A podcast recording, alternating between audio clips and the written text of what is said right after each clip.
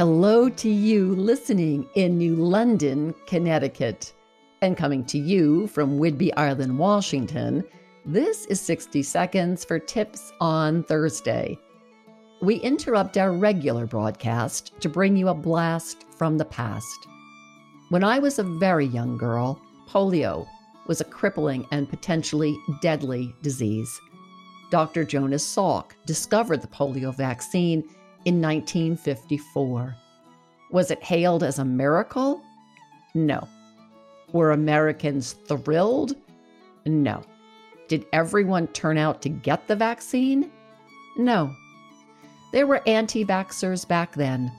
Some, like columnist Walter Winchell, spread falsehoods about the vaccine in radio broadcasts. But following the polio vaccine injection in 1955, and the oral poliovirus vaccine in 1961, polio incidence declined rapidly. The last case of poliovirus in the US was finally eradicated in 1979, 45 years after the vaccine was discovered.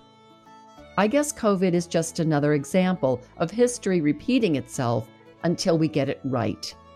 I can't make you get a vaccine or wear a mask to protect yourself. All I can say is look at history. When people got on board to beat polio, they did. This time, we don't have 45 years.